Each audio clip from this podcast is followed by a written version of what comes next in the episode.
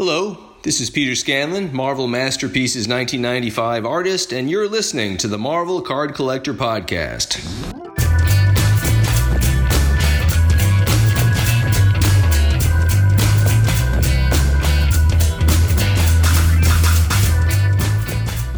Hello, everybody. My name is Ian Taylor, and welcome to the Marvel Card Collectors Podcast, brought to you by the Marvel Cards Fan Collective, an awesome community of card collectors and creators. Find our two groups on Facebook, details of which are at the end of this podcast, so come check us out. With me is my co pilot in all things Marvel cards.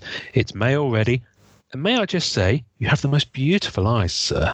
It's Aw. Norrin Ryan. That's so nice. Again, amazing compliments. I think you Again? just do this to get me like hyped. I think it- that's it- just what it is. Yeah, it's my way of fluffing. I like Ooh. to fluff you before we. Oh, bringing out My dirty lad. dermatology. Okay.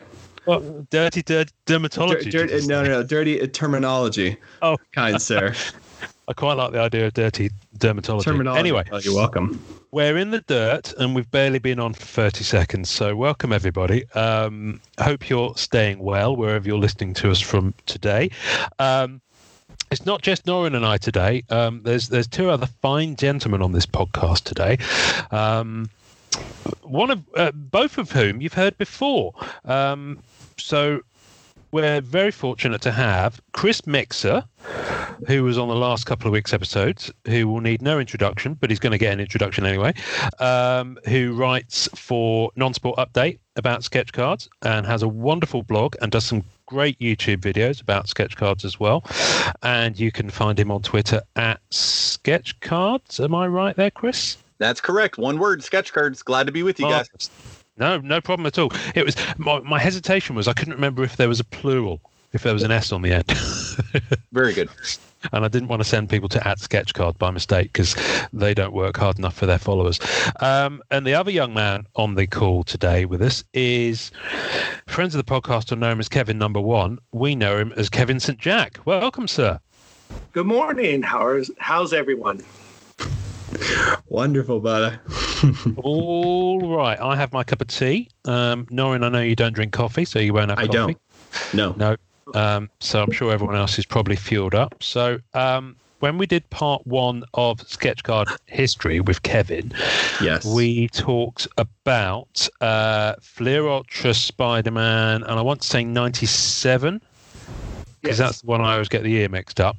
Uh, we talked about Marvel Creators Collection and the Silver Age from '98, um, all three of which featuring sketchographs as they were then called, and then we segued nicely into Topps Legends from 2001, Mhm. where I believe they were called comic. Custom Ah. Cover. Custom covers. There we go. I knew it had the word cover in it somewhere. Um, and then in my mind, and I, correct me if I'm wrong on this, it all went a bit quiet on the Marvel sketch cards front for a few years. That's correct. Uh, the last Topps one was uh, 2003, and then it lay dormant till 2006, and then Rittenhouse came in with Complete Avengers. Wow. Mm. Okay. So that 2003 one, what was that? Because that wasn't on my radar. Uh, the Incredible Hulk. Ah. Okay. Okay. And was that anything in relation to the movie, or was it a separate set? Because I know there was a there was a Hulk movie set that came around out around that time as well. There was, yeah. This, but this one was uh, well, the movie one was uh, Upper Deck, I believe, and then this this one from Topps. So it just con- coincided with the release of the movie, I believe. And from the Topps version for the Hulk, they had the same similar sketch card uh, formatting as Marvel Legends, right? Where it had that kind of like Hulk logo with, yeah, okay, that's awesome. Okay, yeah. Yeah, because in the 2001 Marvel Legends, the custom covers were very different from sketchographs. Like the sketchographs had the layout of like the blue lines, like you would Yep. see on a comic book art page.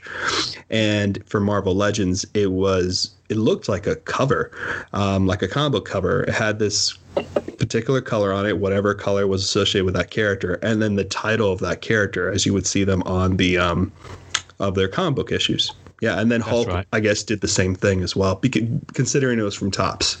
If memory serves, it was actually the exact same card stock that was used in Marvel Legends uh, with the same indicia on the back.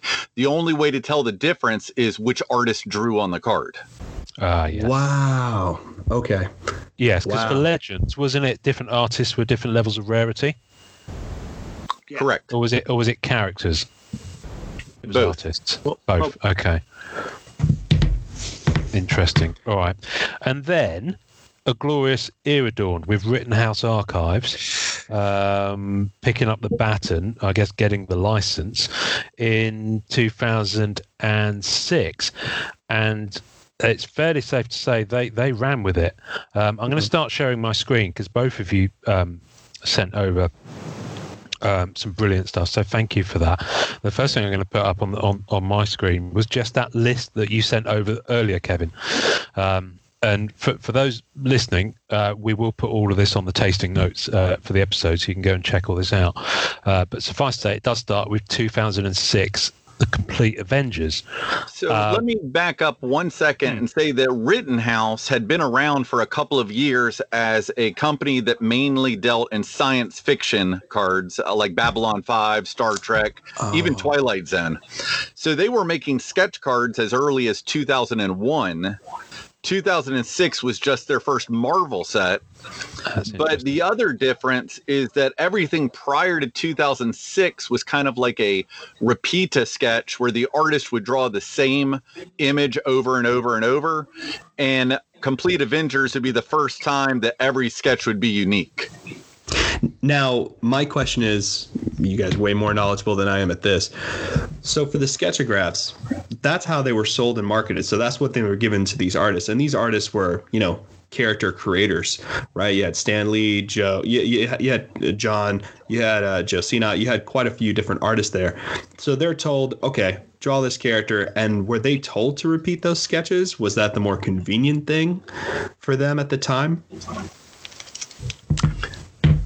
Yeah, my understanding is prior to 2006, uh, when you're dealing with science fiction um, entities, you're dealing with licensors and uh, screenshots and personalities.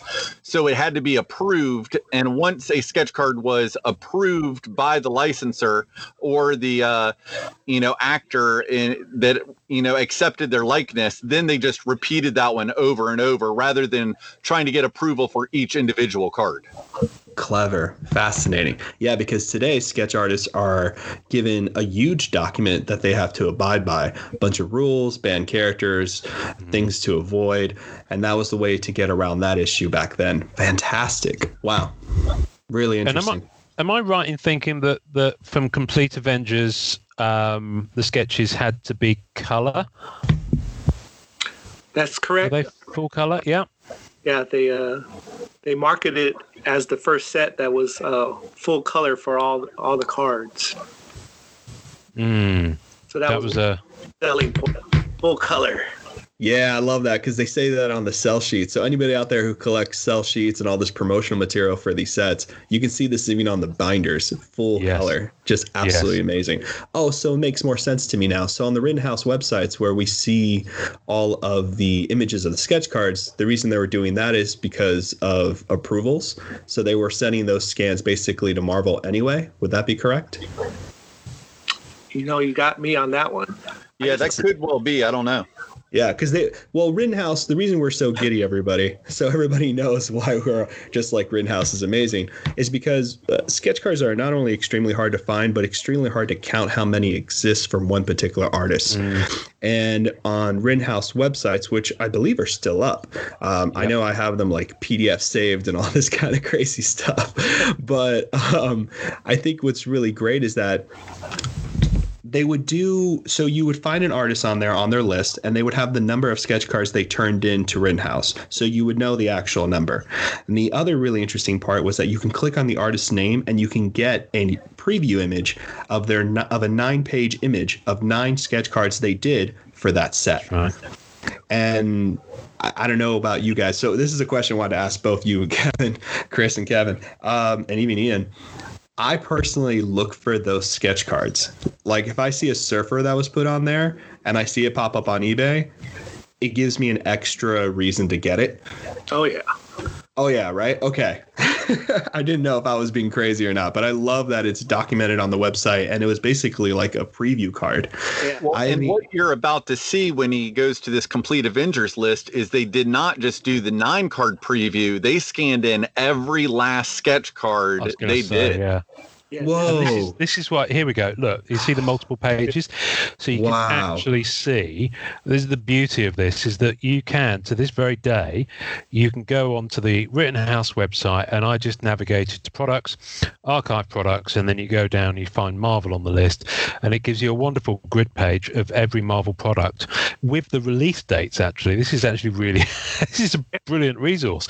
I was thinking earlier on, it would be great to actually pull together all the release dates of these and you know flesh out that list that you'd sent over, Kevin. But it's all there.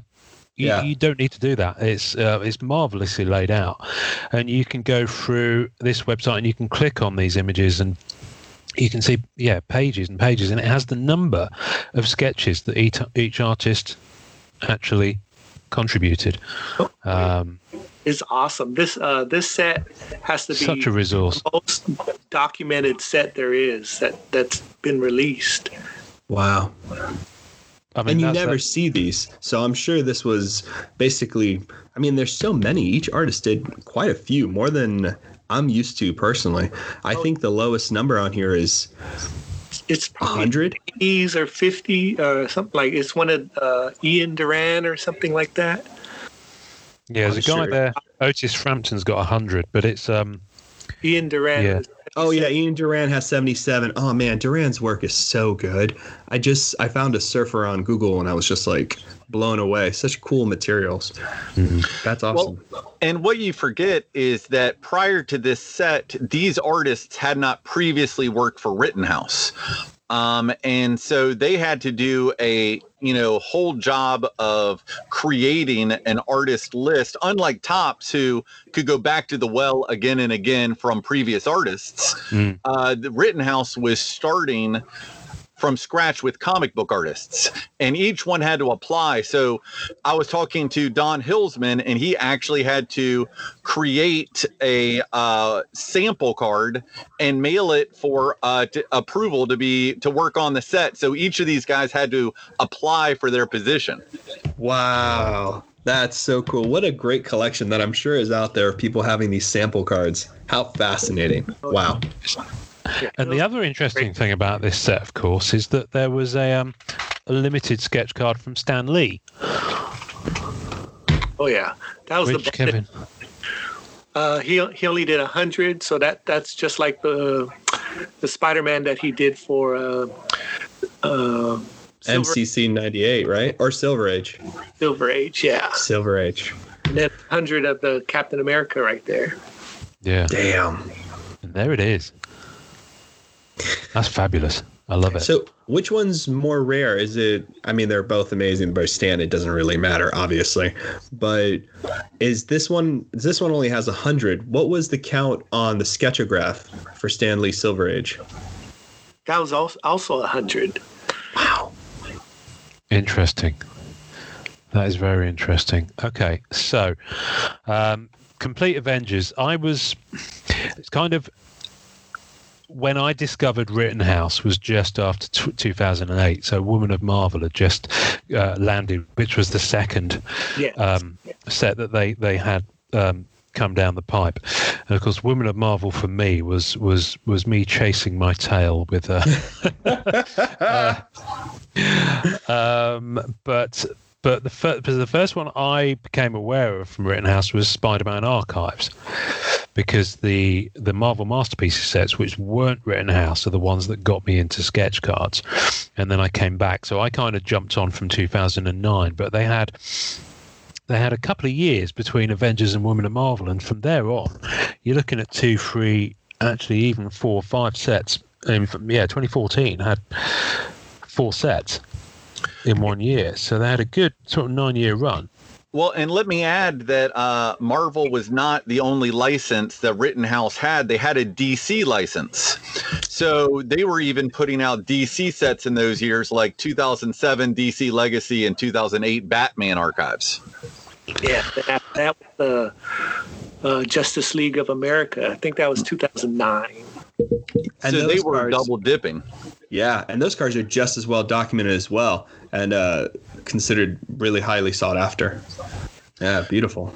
Well, and every time a set came out, they were evolving a little bit. So Mm. uh, after the 2006 Complete Avengers, they put out the 2007 DC Legacy, and they did something new for DC Legacy that'll come into play when we get to Women of Marvel.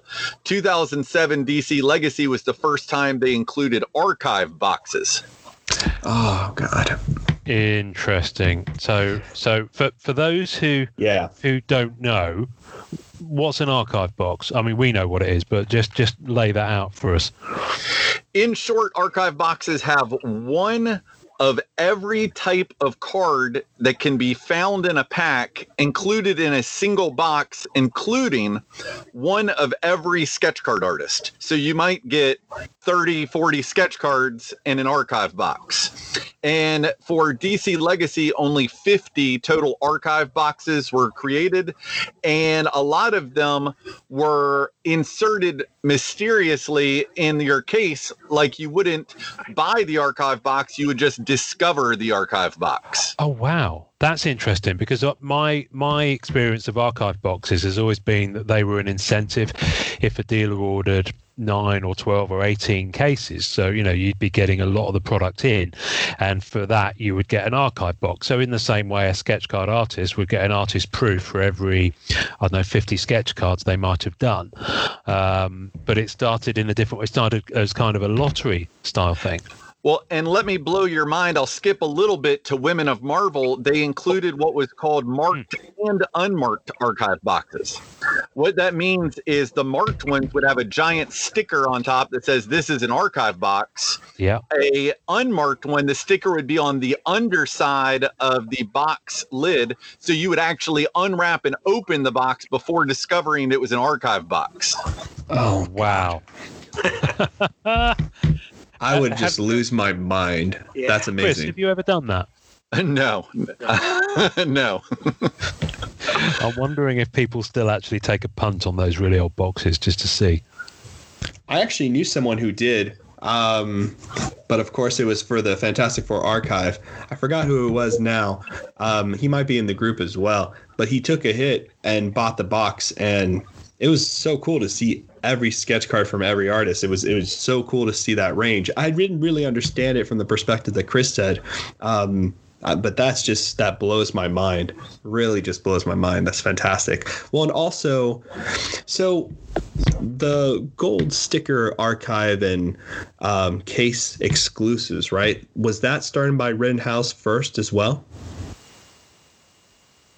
Well, I believe so. I, I, I think I don't know if any other companies utilize this uh, archive box feature like a uh, Rittenhouse. Yeah, because there were tier kind of levels of things you can do. So if you got, what was it? I believe there was a, a nine case, uh, not a nine case, maybe like a one case uh, archive exclusive and so forth. And then you could get like tiers of rarity. Like I know for Fantastic Four Archive, you would have like a Bard exclusive, and then you Yeah. could go ahead, you know, go down the line as well. Um, yeah. it's I- really fascinating. I think lots of companies had been doing case topper cards, but they weren't very valuable. They were basically just an extra insert that said you bought a whole case. Mm. Uh, you're right. But what Rittenhouse started doing is adding these multi case incentives that did have true value. Uh, Complete Avengers had a two case incentive that it was a cut comic book panel. Um, right. And then a six case incentive that was a five by seven sketch card by Cat Staggs. That's right. Here we go. That's So right. Let's just let's just bring that up because they they are also listed on the um, Rittenhouse site, and all of them scanned in. There's 16 pages of them, so 16 by nine. You can work that out. Um, six case, six case incentive. They're, they're absolutely stunning. Um, the artwork on some of these, and they, for me, they're a significant in, terms of Marvel, like, you know, I get there's been sets that weren't Marvel property between, you know, 2001 and 2006 when Rittenhouse started doing the Marvel property. But the, in in Marvel world, that's a significant evolution, almost sort of overnight, I guess. Um, it's it's from night and day. Um, it's going like going from black and white telly to a 4K IMAX experience. um, but um, I'm just looking at some of these Cat Staggs' Captain America cards, for example, that just happen to be on my screen at the moment, and they're just stunning. Yeah, absolutely stunning. Well, um, and in comparison, uh, what Topps is doing the same time this set comes out, they're putting out Lord of the Rings and Star Wars 30th anniversary. So Topps is sticking with their black and white sketch cards, but mm. of major oh, yeah. licenses. Yeah. Uh, and so Rittenhouse wanted to uh, put out something that kind of stood out against that. Yeah. And then some. I, I mean, listen. I'm sure we've all got some. I've got a handful of Lord of the Rings sketch cards up here that I don't know what to do with because they're not they're not my wheelhouse at all. Um, but no, it's interesting how they've went up because I was looking at the Woman of Marvel one there, and of course, I Women of Marvel, I've gone back and gotten some of these bits. So um, every case had uh, an autograph card from Adam Hughes um, with Women of Marvel, and then for three cases, you would get a Warren Martineck exclusive sketch card, and then nine cases, you had a five by seven um, Alyson Sohn painted uh, card. Well, and if you look at that bottom paragraph that says the mm-hmm. archive boxes are the only place you could get sketch cards from Adam Hughes. Oh, I've seen those. Those are insanely beautiful. yeah. Yeah. So it's it's really I guess I guess we're talking you know this is an era from before e-Pack. Uh, this is an era where a lot of this is still very much the traditional system of dealers ordering product, and this is, I guess, designed to get the dealers to pre-order more product and get get more of it out there. Most definitely, you had to give the uh, the dealers an incentive to to buy this product. Mm. You know, wow. Yeah. They, they get the, these extra cards and they could uh, sell. So I think the one thing that haunts my dreams is the comic covers, the recreations done by Warren. Oh, uh, yes. I forget what set that is, it was a, it was an exclusive, an archive exclusive, right? I'm trying to remember which set it was. It was. It, was, um, it wasn't. Was it Marvel Universe? I think it was. May have been. Marvel 70. I think it was Marvel 70th. No, Marvel 70th. He did the decades once. Let's have a look, shall we? Because the, the joy of this. Sorry, uh, I brought up something website. completely random. It's no, no, no. That, that's quite all right. Well, no, it kind of ties into it because the interesting thing, and Kevin, this is very nicely illustrated from the examples that you sent that I'll go through in a minute, is that it very quickly people, the artists very quickly started playing with the format in some quite interesting ways. Uh, I imagine to keep it interesting for themselves, um, but also with the volume of cards that we're seeing uh, numbered here. Now, what what I do find interesting is between Woman of Marvel in 2008, where you still have the number of sketch cards listed, but you'll notice there that only half of the artists you can link to, which hmm. implies mm. that they don't have the the scans there of all these other artists. But then if you fast forward onto Marvel's 70th anniversary from 2010, so only another two years later, it's it's actually changed again. You can't click on any of the artist names, and they're listed on the Rittenhouse website as uh, I'm just going to take the first one, Adam Cleveland Limited. Adriano Carrion, extremely limited, and above it says whether they did less than 50, it's scarce, 50 to 150, extremely limited, etc., etc. Mm-hmm. So, you know, I imagine the, the amount of work involved in actually documenting and counting all those sketch cards very quickly becomes, no you know, you can't keep up with it. Um, but let's, the artist let's list extending as it is. I mean, I can only yeah, imagine. I mean, now we have artist lists that extend even further, right? Especially on more modern sets. I get well, all excited when I yeah. I'm going to make a guess that, uh, and I can't prove this, but I think Rittenhouse was paying the artist more per sketch mm-hmm. than Topps was because they were at demanding full color. They were, uh, you know, paying their artists better, and I think more and more artists wanted to work for Rittenhouse because of the pay increase. Mm, that's interesting. That would make sense. And then I, Make absolutely I think that they they didn't have all the scans at this time because they're doing more work now. Uh, if I remember correctly, they were they were scanning the cards themselves at you know at their home or at their uh, Rittenhouse office, Wow. Right? So Wow. if you're going from at 2006 or yeah leading into 2006 you had a a, a longer leave uh, time coming into it so you Yeah. had time to document everything but now that the ball is rolling over time you're you're releasing two three sets a year just Yeah. for Wow. Marvel. so that's probably probably why we don't see as many uh, scans Yeah, you can actually see it dropping off as you go through as well. It's interesting. The um, what I do find interesting about this as well is the the artist proofs were the larger uncut five by seven ones. Uh, for pretty much every Rittenhouse set I've seen, actually, um, so the same size as those incentive cards. Is that something? Because I've not seen anyone do that outside of the Rittenhouse era, Chris. Have you? Is that something that you, you you've seen as exclusive to Rittenhouse, or did other companies do that as well? Well, my understanding is that Topps always mailed out sketch cards in their standard size. Um, and even when they mail like baseball cards to be autographed by baseball players, they're mailed in their standard size. Uh, but there is the potential for damage to happen to the corners of the cards or whatever. And Rittenhouse always took so much pride in having their cards be in good condition that they mailed the oversized proofs the artist would draw on them and they would be cut down after they were returned to the factory. Ah, so every single sketch card that Rittenhouse did was five by seven originally, and they were cut down for pack insertion, Correct. with the exception of the ah. Wow. Well, I know, I know definitely uh, Banks, um, um, the FFA set. He, I, I believe it was on his site. He actually uploaded all the five by sevens, so he must have scanned those before they got cut, and you can see how the art looks so much different because he really went outside the box so really extended everywhere um, so fascinating to see that image difference too though and to see how the card kind of changes from you know that big size into being cut down as well especially if they're going outside those those blue border lines like they did in ffa and many of the other sets too if you look That at if you look at uh, women of Marvel, a lot of their their scans, you'll see the whole card, the five by seven. Oh, well, let's have a look. really wow Have a look. Let's do right. Pick an artist. so andy the one I'm An- Andy Price.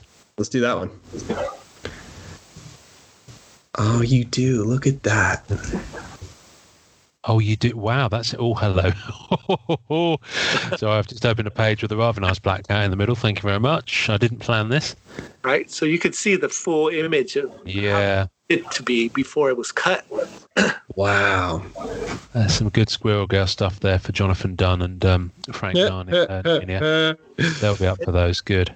And then, if I remember correctly, for the APs, you know, they they would come in the five by seven, but uh, if you wanted it cut, they would cut it for you. But it, really it would take longer. You know, you got to get the approval, and then you got to send it in, get it cut, have it. Yeah. Sent. But you know, why would you want it cut? Yeah, definitely don't want to cut. Get more more card. I find it absolutely fascinating that that you can still see all of this. I love on the that. Rittenhouse website, and it's just such a wonderful, rich archive of, of stuff to have. I mean, especially for those earlier sets.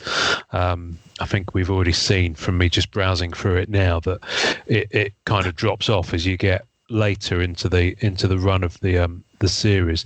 Um, so outside of their um, in fact, let's just quickly touch. You can see they did have some of the movie licensing here. They had the first Iron Man MCU movie um, before it went over to um, Upper Deck, and And I they think that's also the card series that has the uh, Downing autograph, right? The kind of big deal Robert Downing autograph card. Oh yeah.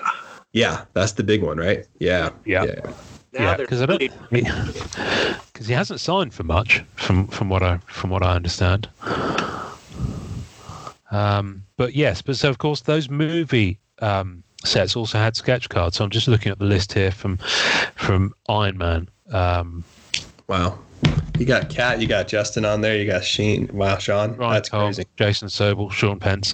You know, some absolutely fantastic. art. You know, a lot of these these people are still very much active.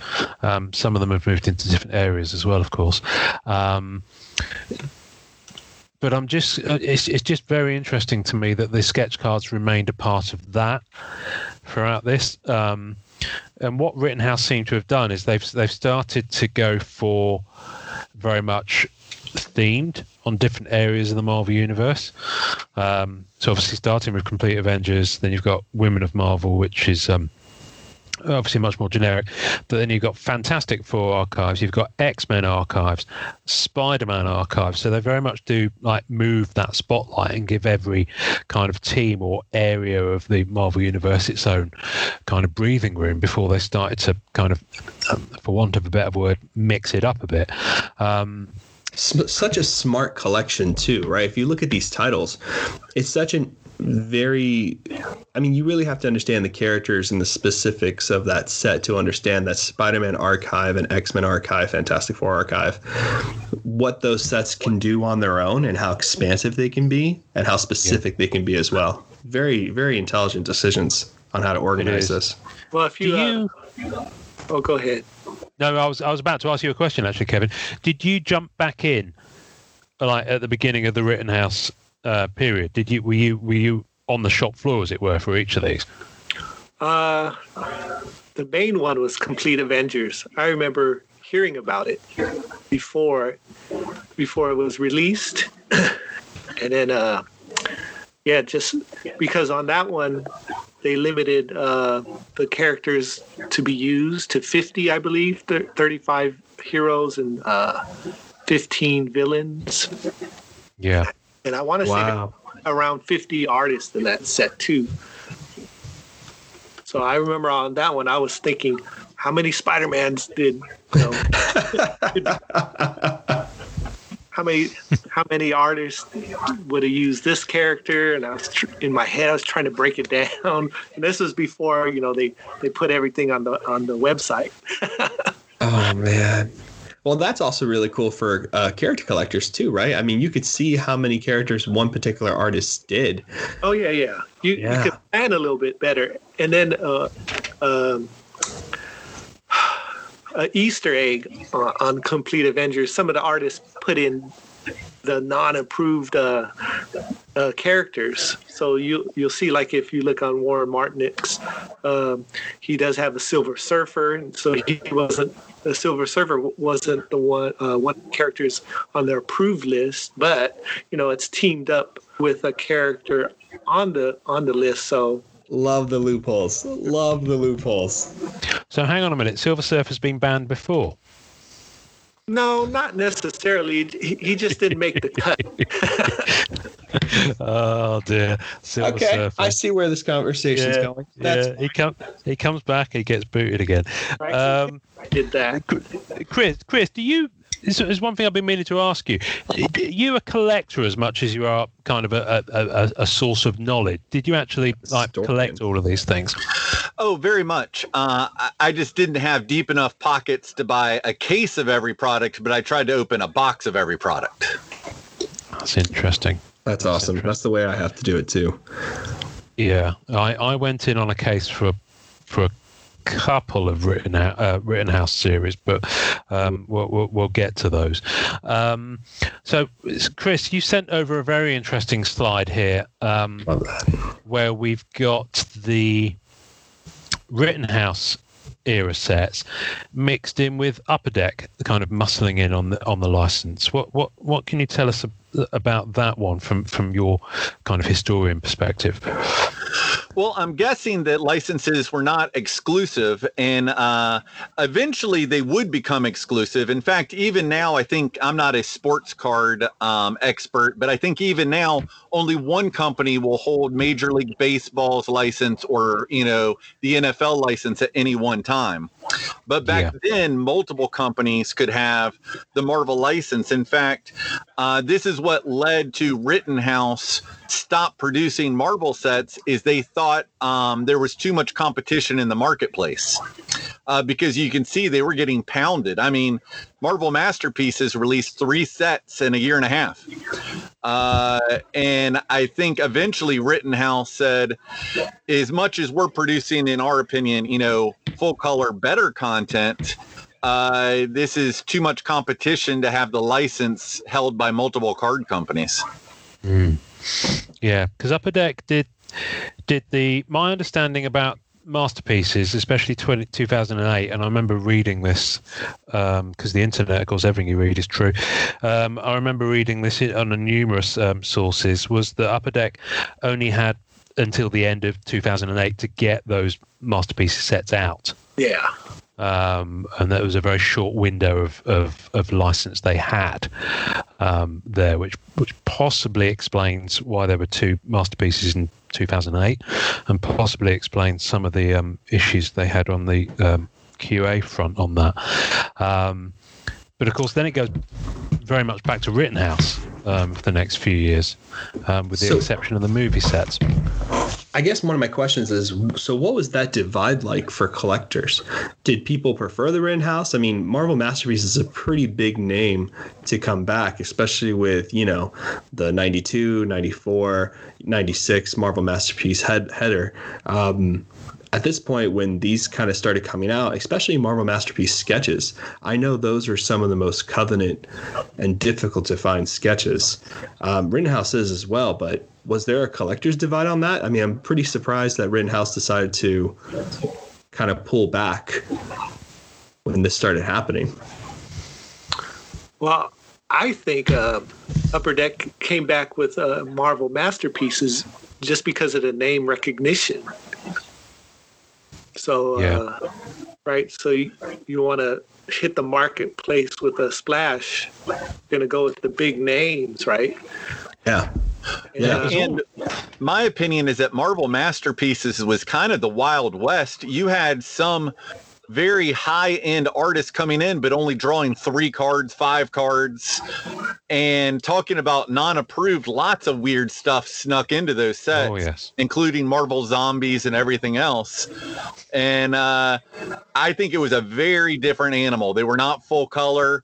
Uh, there was a great difference between a very low end sketch and a very high end sketch. Mm. Uh, it was wild. It was wild. I could imagine because I've seen a range from like Marvel zombies to like full guns and ammo craziness. I've seen quite a range of weird art styles, not weird as in like bad, weird as in just awesome. Um, just such a wide range of things. And now, I mean, you've looked at if you've ever seen one of these band lists that artists get now, pretty much it's everything that was ever done in masterpieces. Guns pointing at people, uh, whatever the case may be. All these list of bands is highly specific because of what was done in the past. Well, one of the interesting things that I find about this is that when you look at the the kind of you know going from the late eighties into the nineties, the noughties, and right through to now, Marvel Masterpieces 2007 is the kind of the first set that I'm aware of that went back to riff on you know it was it was a 15 year anniversary of masterpieces 92 so it was kind of the first resurrection of that 90s brand um, which rittenhouse mm. then went on to do with marvel universe um, so uh, possibly having had an eye on okay well if they can do it why don't why don't we have a go? Um, I mean, I'm speculating here, but it, it, it kind of does make sense uh, for how you'd look at that and I do want people to know that during this time period, there was, and correct me if I'm wrong, guys, there's no original art like we know now being used for these base sets, correct? Yeah, that's correct. It was all recycled art on those uh, for the base sets. Yeah, so you really were just cracking boxes for at least for original art hunters, right? Like people looking at, you know, we're we're kind of spoiled now with 2016 and 2018. You know, um, the, every card and even Fleer Ultra, Spider-Man, X-Men, each one of those cards are painted. Uh, each one of those cards have original art that was created for specifically for that set, and you don't really get that during this time period in the you know mid late early 2000s type of situation. So really, what you're cracking these boxes and cases for were either autographs or sketch cards. Yeah, yeah, And then yeah. Because I'm just Upper Deck, I believe the the art director at that time was uh, Mark uh, Irwin, I believe, something like that. Correct. And uh, he he actually uh, had some s- sketchograph cards from back in the Fleer Skybox days. So I think he was familiar with, you know, uh, sketch cards. Wow. And, uh, and a lot of the, the the artists that he got, the big bigger name artists, were uh, friends of his or or people on his contact list. So that's why you see such big hitters in that in those sets. Wow. Which Right, is that so- masterpieces you're talking about? Yeah, especially the 2007 one. Right. So you would send your submissions to Mark Irwin when you were trying to get on the Marvel Masterpieces Upper Deck sets, but do you know who the talent acquisition guy was for Rittenhouse? Oh, hit me. They brought in Warren Martineck as the uh, talent acquisition guy, so he was the guy that would, uh, you know, hire you or or not pass you through. Interesting. Wow. So you would have an actual like artist recognizing these kind of points and really understanding the the ranges of artists and what they were doing. Wow, fascinating. That's fascinating, and obviously he put an awful lot of his own um, sweat and blood into that as well. Funnily enough, I've just been I've had been having a back and forth with uh, Mr. Martineck over possibly doing an intro for the podcast. So uh, he's um, he's a busy man, but uh, but very very lovely to talk to. Um, have you ever interviewed um, either of those two guys, uh, Chris? I have not. I I would love to. They're both uh, excellent and well respected, but very busy guys. Oh yes, yeah. And sure just so are. people know, if you do go to Warren's um, website, he actually catalogs all of his cards um, as well. So if it's not on this Rittenhouse site and you are a collector of his, do check out his personal site because he does keep a pretty good catalog there. the the um so obviously um Kevin, you were on board from Complete Avengers in 2006. Um, knowing you've kind of gone back and dabbled with bits from these sets, but you weren't kind of buying them at the time. Is that is that right? Yeah, so basically, when I started getting in heavy into the sketch cards, is because I saw a surfer, and I kind of lost my mind. And from that point on, I you know started looking at Fantastic Four Archive, and then I collect a couple of DC things, and Rittenhouse DC is just so far just amazing. And from there, I just kind of started dabbling, but I've never cracked a case or a box. Unfortunately, never had the pleasure. Well, you will, I'm sure. Um, and Chris, we know you you were you were kind of buying you know a box of each as, as you went along as a as a collector. Um, it's interesting this because I, I I I came in with masterpieces um, 2007. That's when I came back to the well, that's when I came to the hobby really, having just dabbled with it a little bit in the 90s, and so. Um, and I didn't pull any masterpieces sketches from you know they were actually available to buy in Forbidden Planet in the UK, which was you know you couldn't get any of these other sets in in stores in the UK.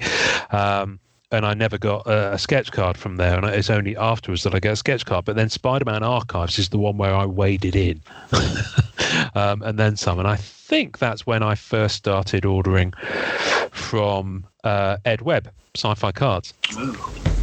I have a feeling that I'm that may have been the first time I, I ordered from him in America, um, and uh, excellent service um, um, ever since on that front. Um, but Spider-Man Archives, of course, Black Cat Yep. featured heavily. So in the same way with you with Fantastic Four Archives, if you're going to go into a set that has your your girl in there, um, Yeah. Spider-Man Archives is the one. Um, I think it's worth noting, you know, the set design pretty much you know even though it's not original art. I, I'm a I'm a massive fan of the, the, the actual set design of the Rittenhouse sets because they were they were designed to complement the people who would, you know, store which is pretty much everyone in the nine card pockets. Every set you could buy binder. Um, there were different promo cards, some of which that came exclusively in the binders. Um, in fact, pretty much every binder you got an exclusive page, like just a single nine nine pocket page in there with the with the promo card that was exclusive to that binder, very very carefully inserted. Um, but I, have a feeling, I um, can't remember, it might be Complete Avengers or one of the other sets had an exclusive autograph card with the binder. I, I want to say it's Complete Avengers, so I'm just going to go back to that as well. Um, here we go. Yeah, Roy Thomas. Um, so if you got a Complete Avengers trading card binder, you got a Roy Thomas autograph card. See, this is the type of stuff I miss. You know, the binders, the marketing, the kind of extras you can have, archive cuts. So, actually, you know, a side question: Was this the first time for archive cuts in trading cards for Mar- for Marvel superhero cards? Well, for yeah, for Marvel cards, definitely. That that yeah. was the first, and they're oversized. These these ones really, yeah. Oh, are they? I never seen one. That's crazy. Yeah. Wow. So it's not standard card no, size. It's actually not, what, like five by seven? Uh, I mean, you don't have to give me a number. I mean, look. Let's put let's pull one up on screen. I mean, look at the size of the panel. Right. You get three. That's like three upper deck cards right there. Yeah. Wow. Just, That's I mean, big. the set was designed beautifully. You know, it might not have had original art, but like Ian said, everything was designed for a binder. So you had these nine page complete beautiful pieces. And you know, it I mean, I I don't know. I have such admiration for this um, company and everything they did. It's just and and the things they've did as well echo all the way to modern Marvel cards now. So anybody coming to the hobby you're looking at pieces that really were kind of invented and have been taken from the Rittenhouse years. These are just astonishing. I'm going to save some of these as I go along, just to include with the tasting notes, even though yeah. people can obviously just go to the Rittenhouse website and, and have a look wow. yourselves. But and on this as well, they put the issue and page number from where yes. the comic clip came from. Yes, fascinating. And that looks handwritten. I, I think so too. Yeah. Or the other image didn't have anything written on there, so it has to be. Yeah, should I say handwritten house? Anyway, um, so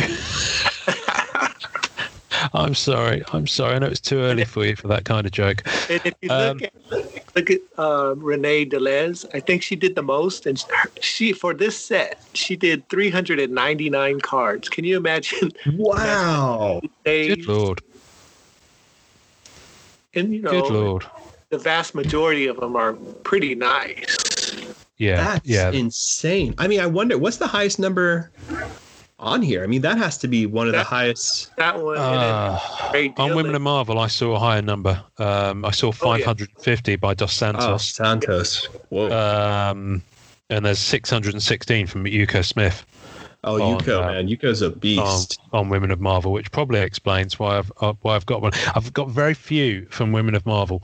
Um, because that had already come out and it was it was furiously popular if I remember back back at the time. So this is kind of the time that I became familiar with Scoundrel, um, as it was kind of the place where everyone seemed to be going to talk about the the sets, but but but very much with a focus of talking about the art. And I, it's the first place I saw the artists mixing with the collectors mixing with the dealers and having that interaction and you know APs were were were arranged and things like that. Um, Chris, were you were you on on Scoundrel back in the day? He says with air quotes. Have we lost Chris? oh Chris, talk to us, Chris. Uh-oh. I'm sure he'll come back. I'm sure Chris was on there yeah. hard. I mean, Kevin, you were. I think I, I've seen you on there, right, brother? I was on there. I haven't been on there in a while, but it seems like a whole bunch of people haven't been on there in a while. I think. Yeah, man. Yeah. Unfortunately, Which is I think that, back then but yeah. was place. That was the place to be to find all your, you know, all your information uh, about these these sets that were coming out. You could, Mm. the artists would be on there and they'd post their cards. Ugh. Oh yeah, I remember that was the first place I went to. That was the first place I went to as a collector when I was like Googling images of Sketchographs. That was the first place I kind of jumped to and seeing all these conversations being had. Just fantastic. Also, all the, and I'm sure we'll do this for an actual episode, Ian, but I'd love to deep dive on the web and find all the sites that major collectors were putting up there of their own site for their own collection, right? Yeah. Some of them Yeah. still exist. Um, one of the more famous ones is of um, oh, what's his name? Ed. Is it Ed? I'll remember in a second. But some of these sites had just like catalogs from the sets. You know what I mean? Just full collections, full artists' uh, Yeah. collections. So an artist collection is basically a sketch card from every artist that was on the set, and I believe we call that an artist's sketch card collection, and just an entire piece, basically showcasing every artist's work. Yeah. Those websites are partially dead now, unfortunately. Some are still around. A lot of them have AOL email Yeah. contact sheets. yeah.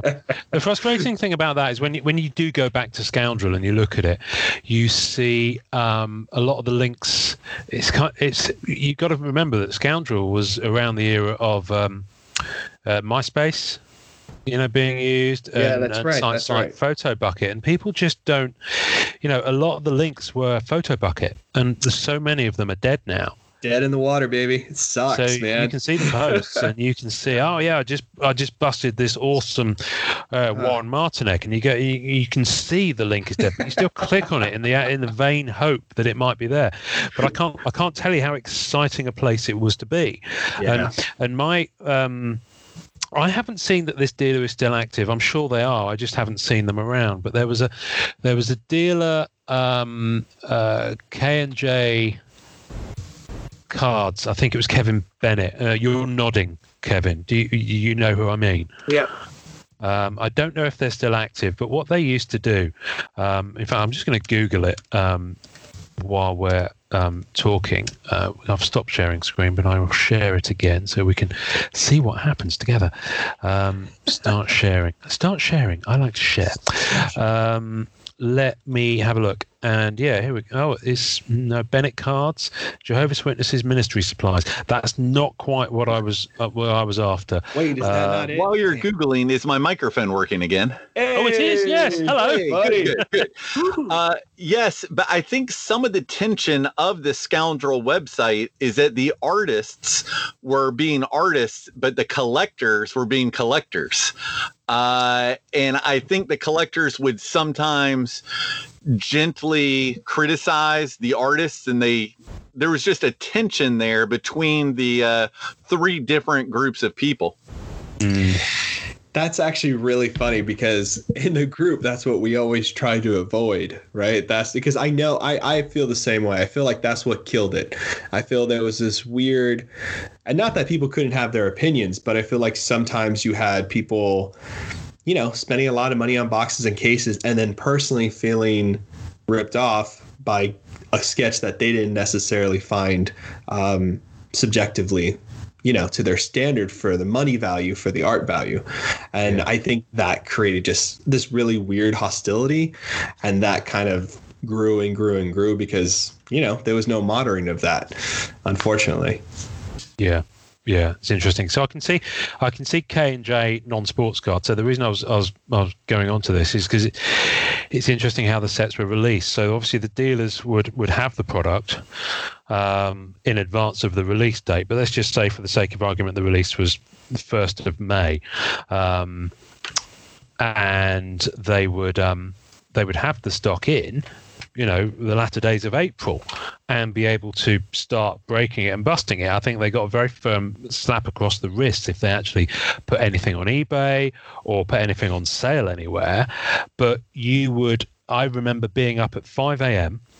in the um, in the UK and being on chat with people from Scoundrel and being on the list for K and J um, sports cards, who would email out to people that whose email addresses they had from Scoundrel nine card scans and they would they would email one every couple of minutes because um, yeah, really? quite high res scans. Yeah, they were. Yeah, well, so and they cool. would do this for two to three hours of all Wow. the sketches they'd busted from the product over the last few days while they were doing it, and then they would save the scans with the incentives until the end.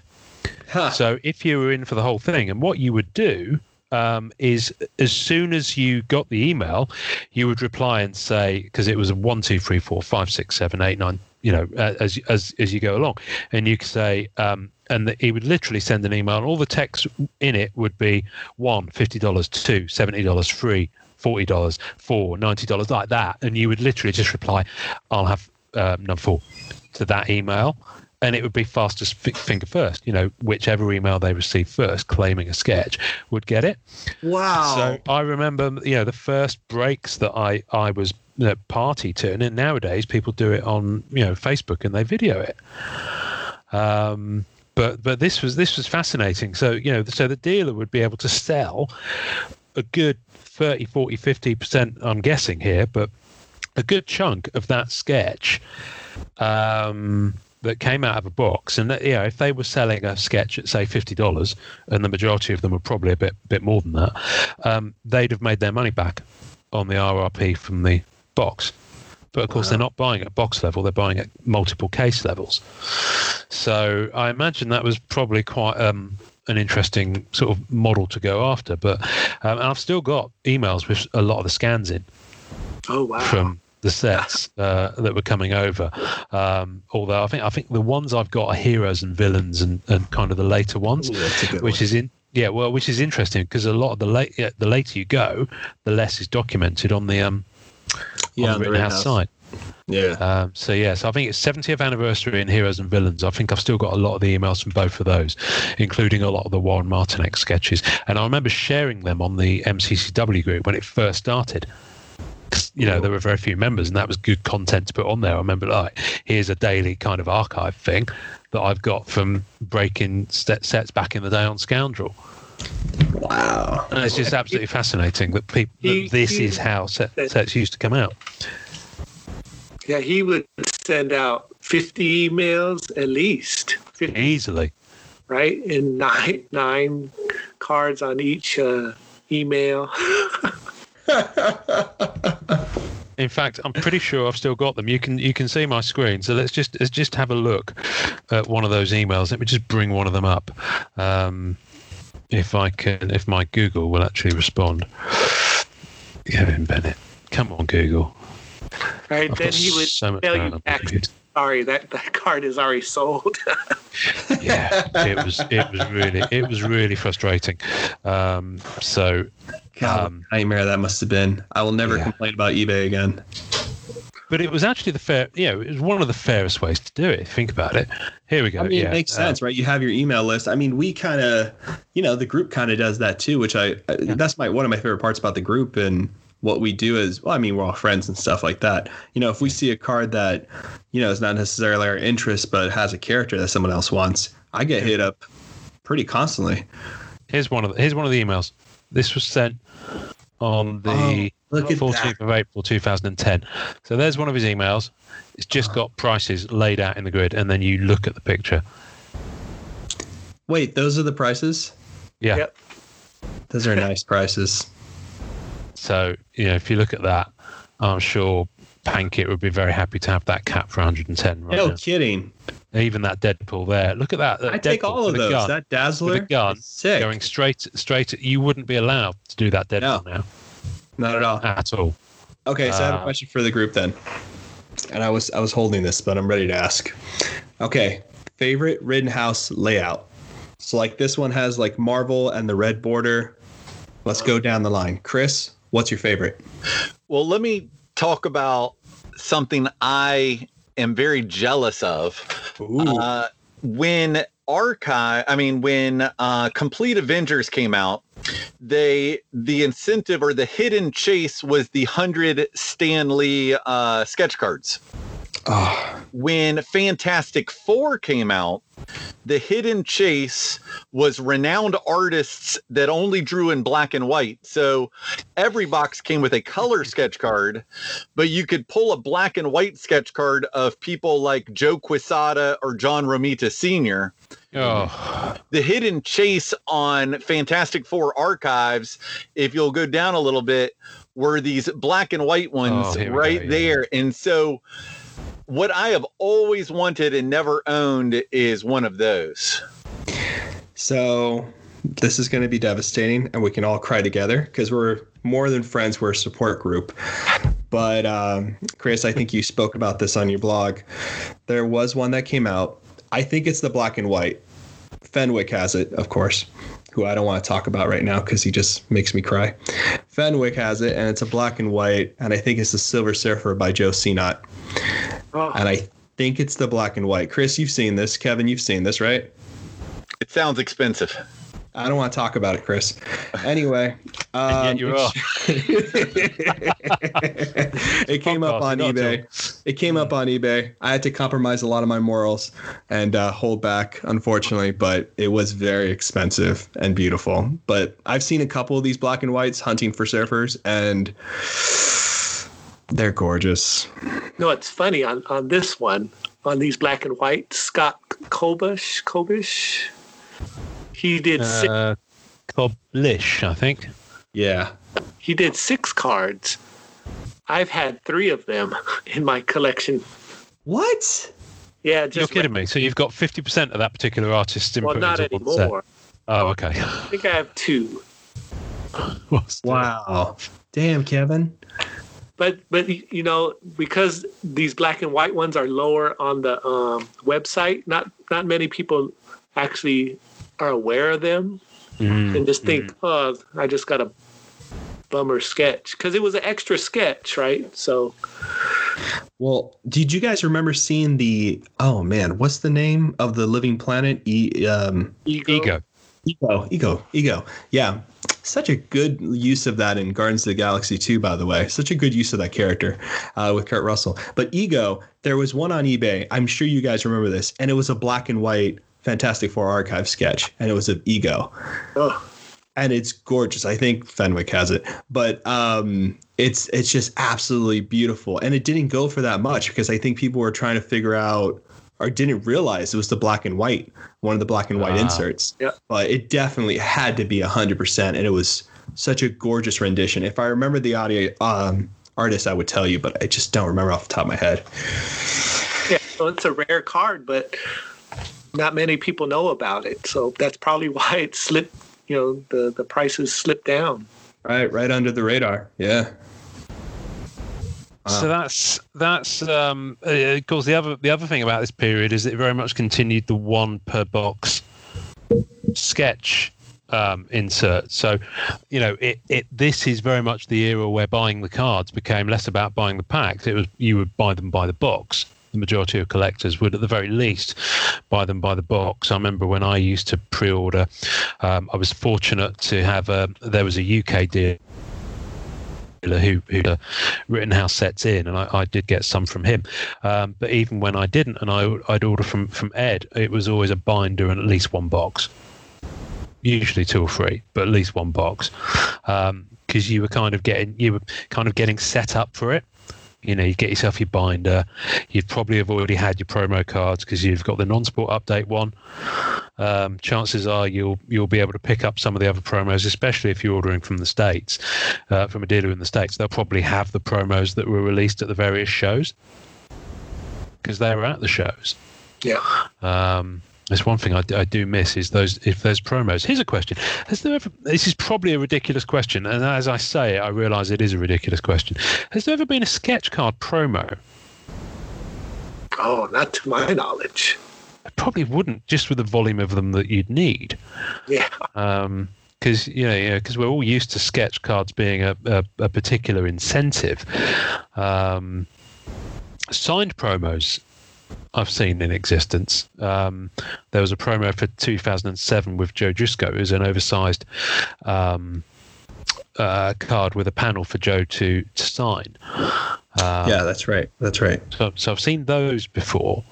Um, but yeah, no. The more I think about it, the more I realise that would be probably an un, unmanageable, unworkable think- thing to do. but I mean, I think what would be really cool, and we just heard about this in the last show. It might have been in the part two section where, you know, artists who were at these cons were actually working on their sketch cards, and they would kind of like do jam sketch cards, right? Where they would have an artist next to them, the artist next to them, be like, Yes. "Hey, let me do the color," right? So you'd have two artists working on one sketch card. A really cool way to do a sketch card promo would be just to simply have a blank at like the upper deck booth, and that people can go get and go have an artist draw on that card. I mean, licensing and all that other stuff aside, mm. I mean, that would be a great way to have a promo card and have like the con experience as well, which would be really so the cool. promo card would be an exclusive blank con stock. yes, exactly. Nice idea. I don't know. Nice Something. I would love that. Let's make it happen. Let's make it happen. Up Yeah. there, Rittenhouse, if you're listening. um, this is this is fascinating. So I, I don't know if we're going to go through all of this Oh, um, to, to, today, um, but the I mean the the format very much stayed very very similar throughout the whole run. It was all, you know, none of it was original art. Um, and they did actually repeat some stuff. So Women of Marvel got a series two in 2013. Um, there was a set called Dangerous Divas, uh, which was again about the Marvel ladies. Um, that got a series two towards the end of the tenure in 2014. Um, and the interesting thing about Women of Marvel and Dangerous Divas is that a lot of the inserts, especially, but some of the stuff they did was designed to complement each other. So you had some of the insert sets that would actually carry on the numbering from Women of Marvel to Dangerous Divas to Women of Marvel 2 to Dangerous Divas 2. So you had this this thread going through there. yeah. Um, and then, of course, they, they revised the Marvel Universe um, uh, brand in 2011 and 2014. Um, Legends of Marvel wasn't a sketch card series, that was just a premium uh, series. We'll talk about that another time. Um, Greatest Heroes, Heroes and Villains. Now, what I like about Heroes and Villains and Greatest Battles, now, Heroes and Villains. Um, one of them, if I remember correctly, and I can't remember which one, and Kevin, you might know this. One of them, the sketches were all two parters. I think that was battles. Was that battles? Yeah, because the, the, the, the idea is is that obviously you're here we go two card sketch puzzle in every box, and that was in 2013. So that's a that's an interesting change. Um, but the good thing is you did get them together Yeah. if you were breaking the box. Yeah. How cruel would that be? Here's one part. Enjoy. Yeah. Um, yeah, no, the greatest battles are actually some of my favorites as well. And I think what's really fun too is that the red border on the card is mm-hmm. actually extended. I wonder, did you do you think Wow, okay, so this is a question for Chris and Kevin. Did the artists get the bigger version of this and then was it cut down and cut in half? I don't know. Wow, I wonder.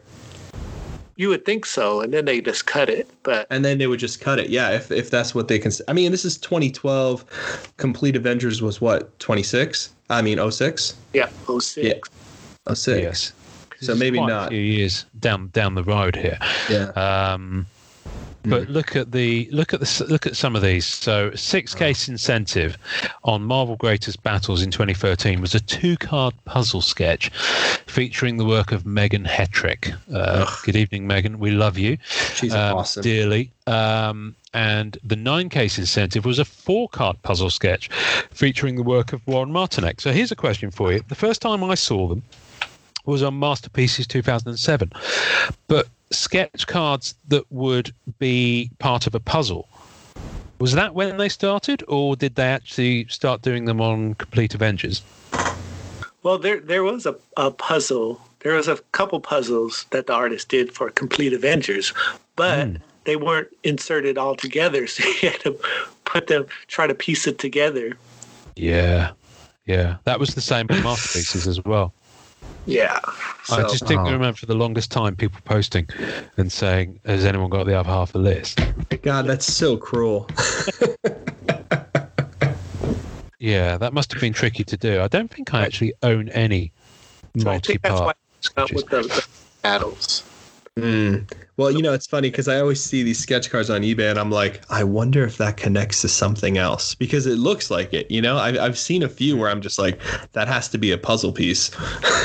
Yeah, so it's it's interesting, um, and of course, as as they developed throughout the years, so, so we're touching on the base cards a lot, but I think I think it's very important to look at the sketch cards as part of the overall offering of what Rittenhouse did, uh, because the the set itself was ex- exceptionally good quality, but it was kind of they marketed the set using the sketch cards, but it wasn't a sketch card solely focused sketch card set. Um, um, you can kind of tell from the way they they did the sell sheet. Uh, but kind of towards the later one, they started doing some of these things where you had the red and the gold and the different color parallel sets, Yeah. some of which were exclusive to the archive sets as well, the archive boxes. Yep. Um, I think that started with 2013 uh, Women of Mar- Marvel. uh, Women of Marvel 2. Fascinating. Yeah, you had that Ruby parallel set, didn't you? Uh, on some of these. So, in fact, let's let's go and let's go and have a look at this one. Um, because the, the the the wonderful thing I like about the Rittenhouse set, I don't know if they did it through in the entirety of the license, but those sell sheets that you mentioned, you can Oh. actually you can the when you go onto the site. So I'm on Women of Marvel two now. There's a link at the top for color ad page, so you can download a high res PDF of what would go into non-sport update and what would be printed. So yeah, so that was the advert that was in ah. non-sport update. The best, man. I love that so much that they did that because it's just, you know, if you have a collector who wants to like, you know, not pay a hundred dollars for a sell sheet now, you know, they can print their own. you know what I mean? They don't have to wait for a flipper or a scalper or any kind of stuff like that. They can kind of just still enjoy the product. And I don't know if this is true or not, but did those sell sheets or that one page color ad come in the binder as well? No, No, not, not right? that I've experienced. No. No, that's Uh, just what we collectors do. Yeah, no. The I don't know if they still produce them as separate standalone sell sheets in the in the later years. I know they did for for a lot of the earlier ones. Um, in some cases, I've actually kept and clipped the page that had the add-on from non-sport update. Clever. Um, so I've got a lot, especially for the masterpieces sets in 2007, 2008, um, because they didn't do sell sheets and there weren't any binders. So they're actually quite handy to have as as things to slide in the front of a binder, um, Mm, which is which is always good. Um, but yeah, I mean, it, the thing is, there are so many sketches. The, these these were not. I, I don't know what sort of quantities of boxes and cases they put out, but I don't remember there being, you know, there, I remember there being an awful lot of sketches every time one of these sets dropped. I think they're, you know, uh, complete Avengers, uh, and then the later ones. I think they were in that eight thousand range, ten thousand range. I, I think uh, X Men Archives was ten thousand. Okie dokie. So they Well- clearly s- scaled it up. Yeah. Oh, and then a, a funny tidbit about the the X Men Origins Wolverine set. Yes. I think they were for the set itself. They were limited. They limited the characters to like five or six, something like that. Really? Uh, Wolverine, Gambit, Sabretooth, uh, Blob. Is that five? I think that's five. But Wow. So only those five characters? yeah. So those are the ones that came in the packs. But for X Men Archives, they they added like five in the archive box, five cards from the Wolverine set. So those those uh were artists that might not have made the list or the the box for Wolverine and or characters that weren't on weren't those five. So for example, I had I have a Hulk from that set. From that archive set, but it's a Wolverine. Oh. That's interesting. Wow. really That's, so interesting. crazy. I mean, People were so upset during that time, right? Because you're trying to make a master set and now all of a sudden you have a new influx of characters mm. and artists. I think, but oh. I think there's only five, maybe five more artists, something like that. But the characters could have been could have been Hulk, uh, Juggernaut, you know, all sorts of different characters. Oh, that must have drove collectors crazy. oh, I remember there was such an outrage about that. There's so, so upset. People work so hard at that master set, and then here comes the archive box with more more cards, more artists. I think what cracks me up too, I got to get a Jubilee from the X Men archive set. Actually, I got to find a good a Jubilee I really really like from the X Men. I know I like that Jubilee. Ian's like rolling his mouse over. Is like this one, Fausto. I was like, yes. That's uh, that's Louis Antonio. Oh god, I like Louis Antonio. I think he does great work. I really he speaks really highly of you. Oh, does he really? He does. He does indeed. Oh. Um, so, are you, um, Chris? Are you still with us, or was, or was your microphone gone screwy again? Oh, it looks like his microphone. I think his microphone's having some issues. Poor guy. Oh, bless him. Well, well, Chris, stay with us. If we hear your voice return to us, like Lazarus from the dead, then we'll be we'll be we'll be very glad of it.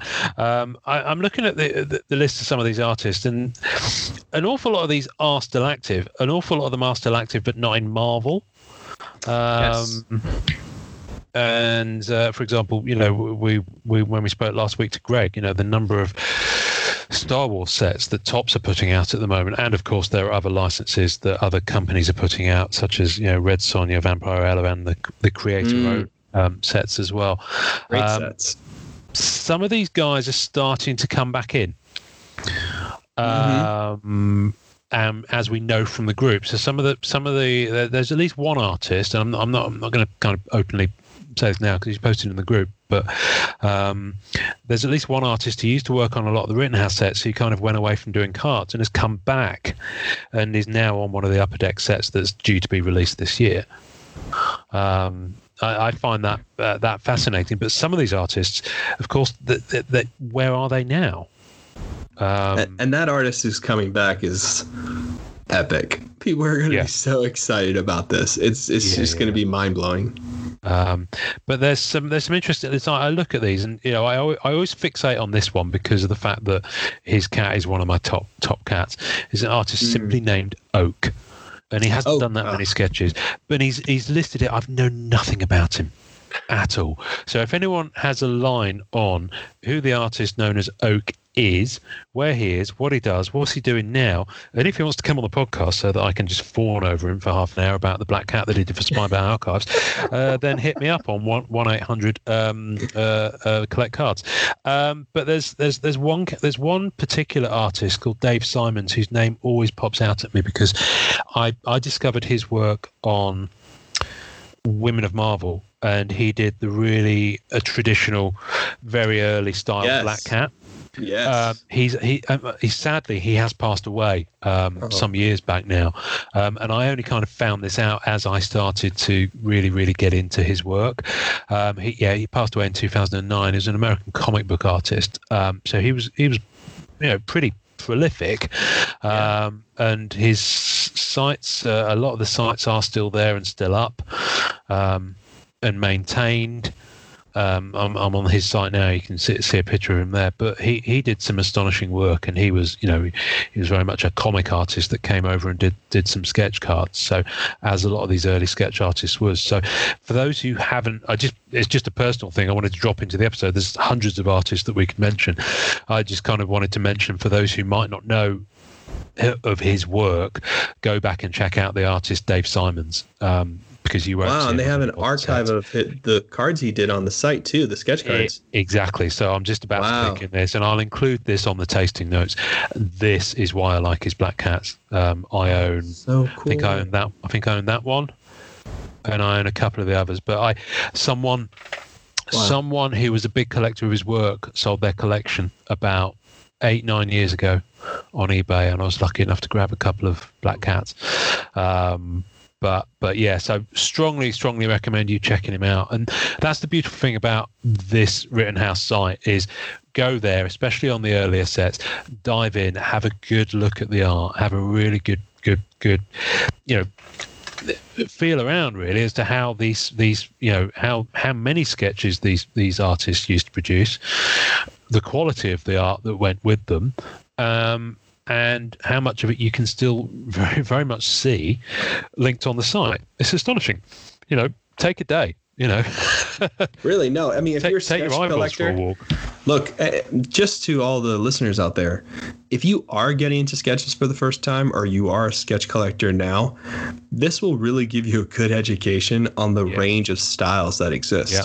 And if you're looking to get an AP from someone who's not really being tapped all that often, this is another great way to get a good name and to see their level of work. Uh, this is all I did when I first got into the hobby and first started doing commissions was looking at these artists and seeing cards that I was just blown away by.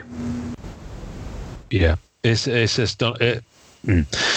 I go back to Spider-Man archi- Spider-Man archives because that was the one I I went I went big on. I didn't buy that much of the actual product, but I went nuts on the sketches. Absolutely nuts on the sketches. I was like a three-legged dog in a forest. So how how excited do you guys get when you see that scarce next to an artist name of a sketch card you get? Be honest. You don't.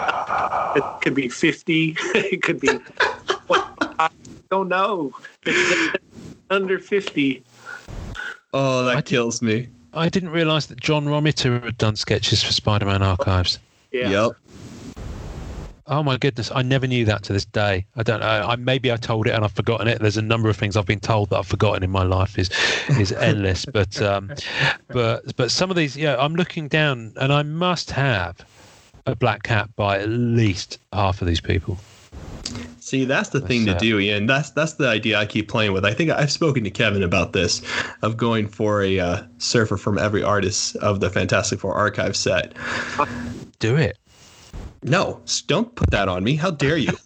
what is wrong with you, man? Why would you say that to a collector? That's some sick I- stuff, Ian. It's, it's it's it's the Nike slogan. Just do it. You know, No, I got, so- I had, I had about twelve. I think I showed Kevin a back, Yeah. back, back ago, and Ian. I'm sure you've seen them come and go, but I had about Mm. ten or twelve, and I could have done it. I just, I slow down. I, did- you know, it drives me if you're not crazy. feeling it, if you're not feeling it, then fine. And it's not exactly an easy thing to do these days. No, it's very hard to do. I might do it one one day. Like if I get a good number all at once, I might just go ahead and bite the bullet. But I mean, Ian, you have if you have half, you have to be close, right?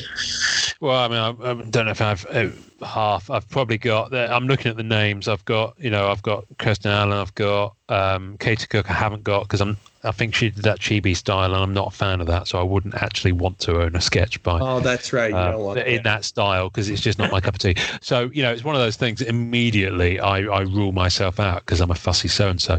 Um, See, I am but- too, though. Yeah, Kevin, Uh, are you the same way as that? I mean, how many like do you have an artist set of this? I know you have everything, but No. like, Not of.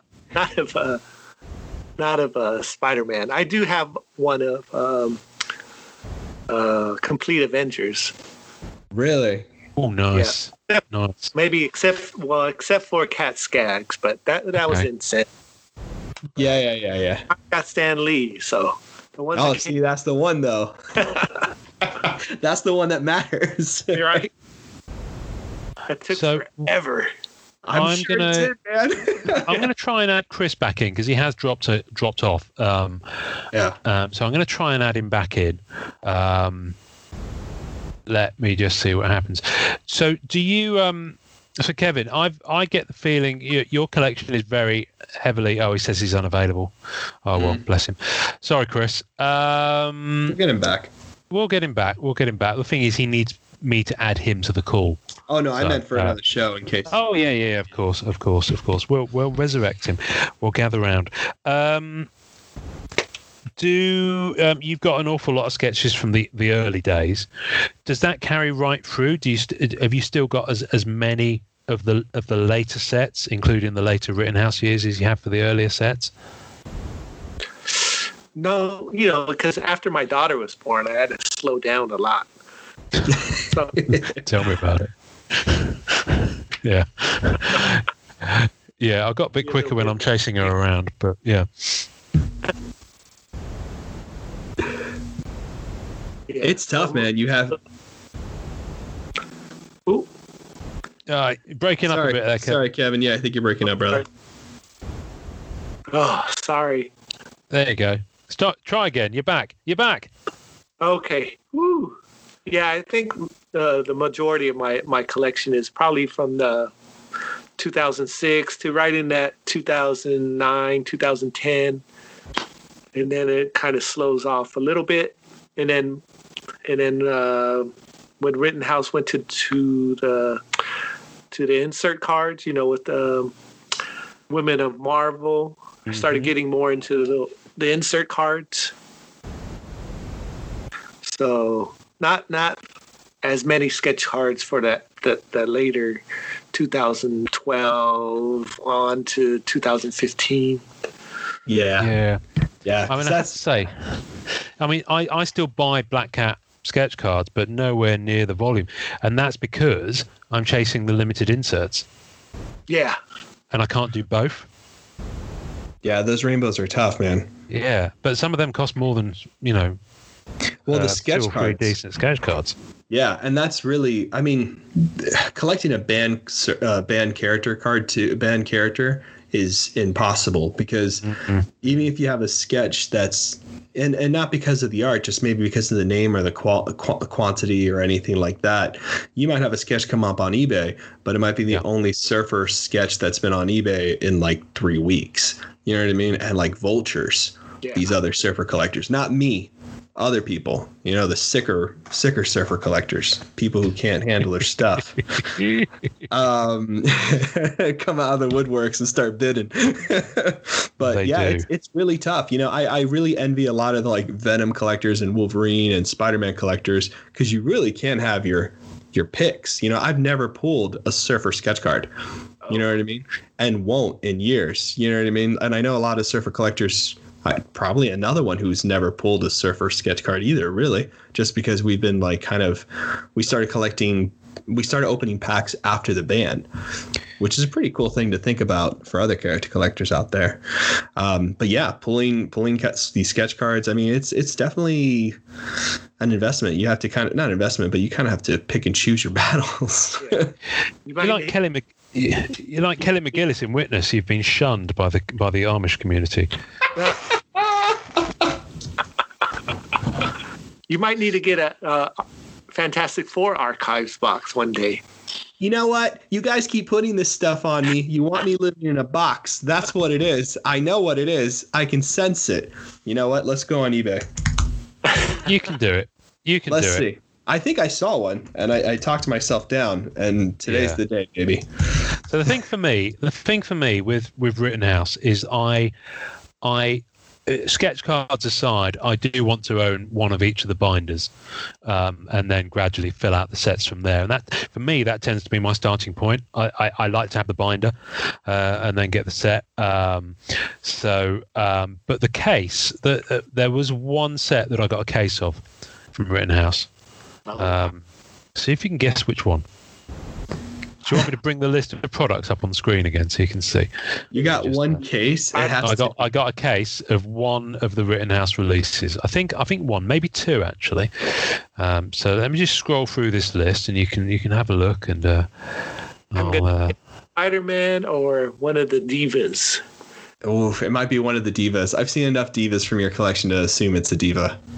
It was Dangerous Divas the first one. Yes. The Spider-Man Archives. I was a bit late to the, you know, I was kind of just as it was releasing. I was like, oh, okay, um, and I've got the binder for that. Um, but yeah, Dangerous Divas. I got a case of. Um, and do you want to know how many black cats I pulled from that case? How many? One. Oh, Just one? At least I got one. At least At least got you one. got one, man. Um, Oh, we uh, just saw that six card uh, Black Cat by uh, Scott Barnett. Yeah. by Scott Barnett. Who had that? Matt yeah, Fuller? my, my friend. Yeah, my friend Scott. Um, and I actually, t- t- this is the interesting thing, and this could be a kind of a nice way to kind of uh, cherry off on the top of this episode because we'll probably have to have to, have to wrap soon. But um, is that, that well, there's a couple of things. When I look at this website, and I like I did just now on Spider-Man Archives, I click on an artist, and one of the card that comes up I own. That's a nice feeling. yes. That is a really nice feeling. I love that. Um, and and so that's that's one of it. The other thing is that I I uh, have made personal friends who I'm still in, you know, who I've met, who I still keep in contact with, and I see them have family and I see them doing things in life who may may not be doing sketch cards anymore um, as a result of of of getting into collecting black cat and sketch cards by these artists. Yeah. Um, and I think I don't know of any other community where that would necessarily happen. Um, comic book creators tends to be a little bit more arm's length. And, you know, they will have fans who are passionate about them, but but it's hard because that hobby's so large, Yeah, right? exactly. With sketch card collecting, we it is so intimate, and in a way, we kind of fuel each other, especially with artist proofs, right? Where there is this kind of constant back and forth, and this kind of hands-on approach to. Oh, here's someone's art I like. Here's something Yeah. I can collect, and you get Yeah. to know the person. Yeah, it's it's it's really strong. It's a really strong experience for sure. Oh my god, I want that rogue. Who's that rogue by? Bush. Oh, this is so. I'm looking at Dangerous Divas. Uh, well, top top shelf, top one is that? You know that's the top one. Don't ask me like, oh, do you want No, the top one? no, I can't. No, You know that rogue I want. Uh, You know my style.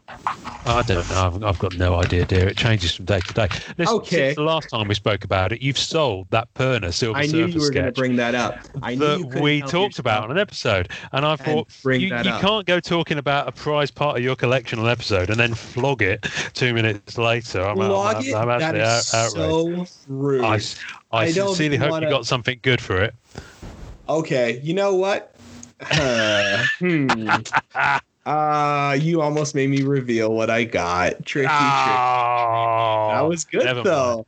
That Never was mind. It was a- impressive. It was, a, good attempt. It was a good attempt. I, I will be honest. I love that card to death, and that card didn't go on It's gone to a eBay. good home. It didn't to a good sell for a quadruple the price like other people do. Oh, I want that magic too. Um, it didn't do any of that kind of stuff. It went to another surfer's hands, and it will be Good. there until the day he's gone or sells it like I did. So it was not gone unnecessarily, frivolously. I've been I've been having to think about this, and if I if I suddenly snuff it and pass away, um, I want I want um my my black cats to be distributed one per group member on a random raffle basis. oh, that's really nice. I, I want mine burned so no one else can have my surfers. Ouch. Kevin, what's happened to yours?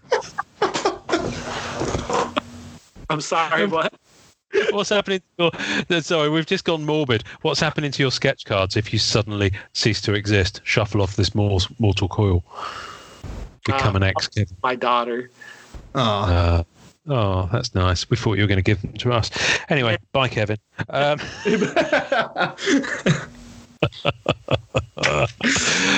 oh, wonderful. Um, I'm going to wrap us now, folks, because otherwise people will still be listening to this in 2022.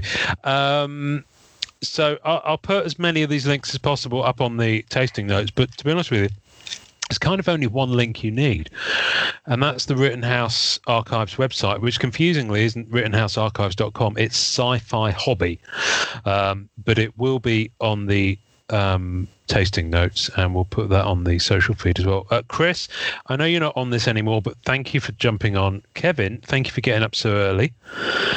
Um, we didn't even touch on um, like cards where they started messing around with the format, like having holes in them, like you said, which I, is worth touching on just before we, we sign off. gosh, I didn't see that. Because look at this.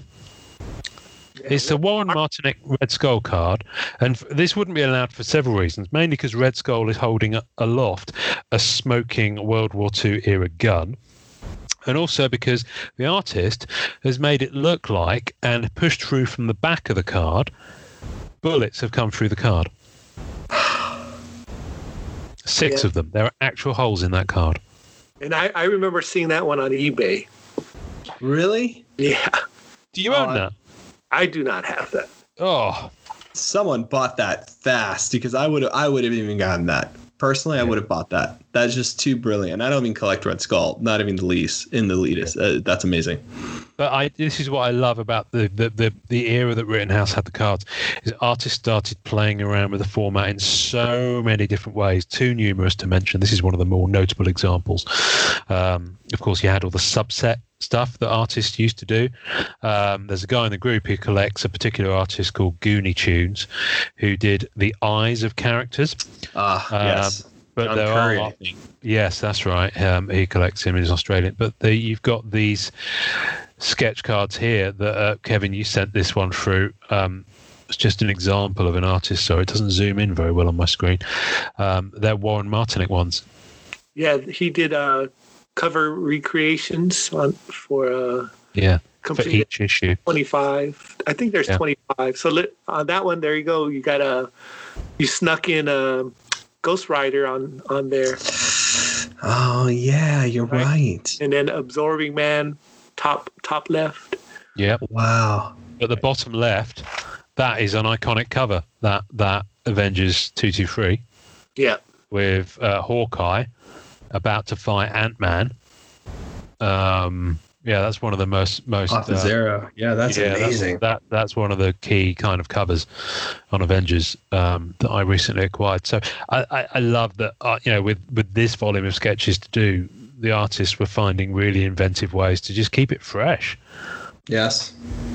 and keep it interesting. Um, Yeah. which- I like to see a great. resurgence of this for sure. I think this is going to have to be the next step for sketch cards just to bring to bring something back from this because it you know having a bigger size having marvel premiere having you know panels and five by sevens th- that's really nice formatting and so forth but you know to have these sketch cards be more of just a drawing on a card and be more of an art piece especially with the certain uh, interpretations the changing to the materials like you know we've seen sketch artists put like gold leaf down we've seen sketch artists put Yes. you know glitter or paint Yes. structures or Yes. you know make it kind of a 3d effect like i just got the mitch Ballard um, surfer, and the way he put the paint on there actually looks like it's stacked, so it Oh, looks interesting. 3D. Yeah, it's fascinating. Yeah, and and I have Wow. a Warren Silver Surfer sketch card where he splattered white paint on it, and it looks like the stars, but it gives this like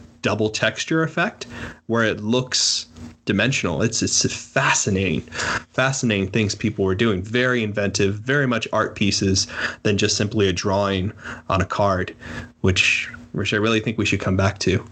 Yeah. Well, on that note, thank you for listening, everybody. Um, we'll put as many pictures as we can on the tasting notes. Thank you, Kevin, for getting up so early. Oh, you're welcome. Thank Have you, had breakfast yet? No. Right, go and get some breakfast. Um, Norrin, go and get second breakfast.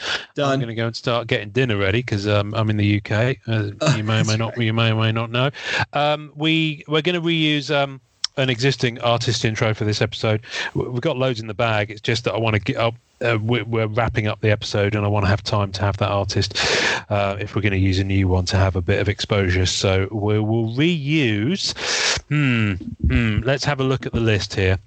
Right, you can help me choose here. Who should we reuse for this episode?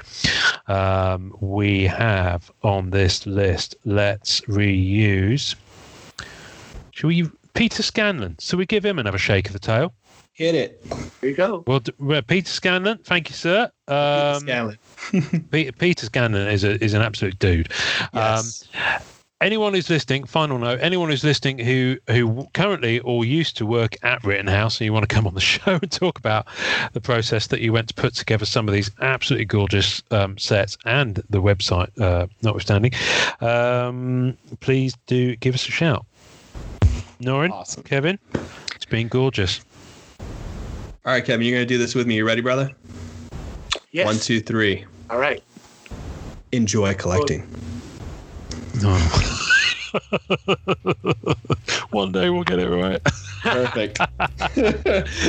One day. Oh, one One day, day one day, one day. Enjoy collecting together. Yeah, we- one day we will enjoy collecting together. Yes. Bye, everybody. Thank you. Thanks for listening to the Marvel Card Collectors Podcast. You can subscribe via our home on anchor.fm forward slash MCCP. Leave us a message via that link with questions, comments, or just to say hi, and we may even play on the show. We're also on iTunes, Spotify, and all major podcast platforms. Our podcast is at the MCC Pod on Facebook and Twitter, and you can find links on our Facebook page to the two groups MCCW, Marvel Card Collectors Worldwide, and MMC, Marvel Masterpieces Collectors. On Instagram, find us at MM Collectors and at Sketch Card Hive. The great music we use is called Rocket Power by Kevin MacLeod. Thanks to the collectors, artists, and creators who support the Marvel Cards Fan Collective. We'll see you next time, and remember, it's a small hobby but a fun one. Make mine Marvel and enjoy collecting.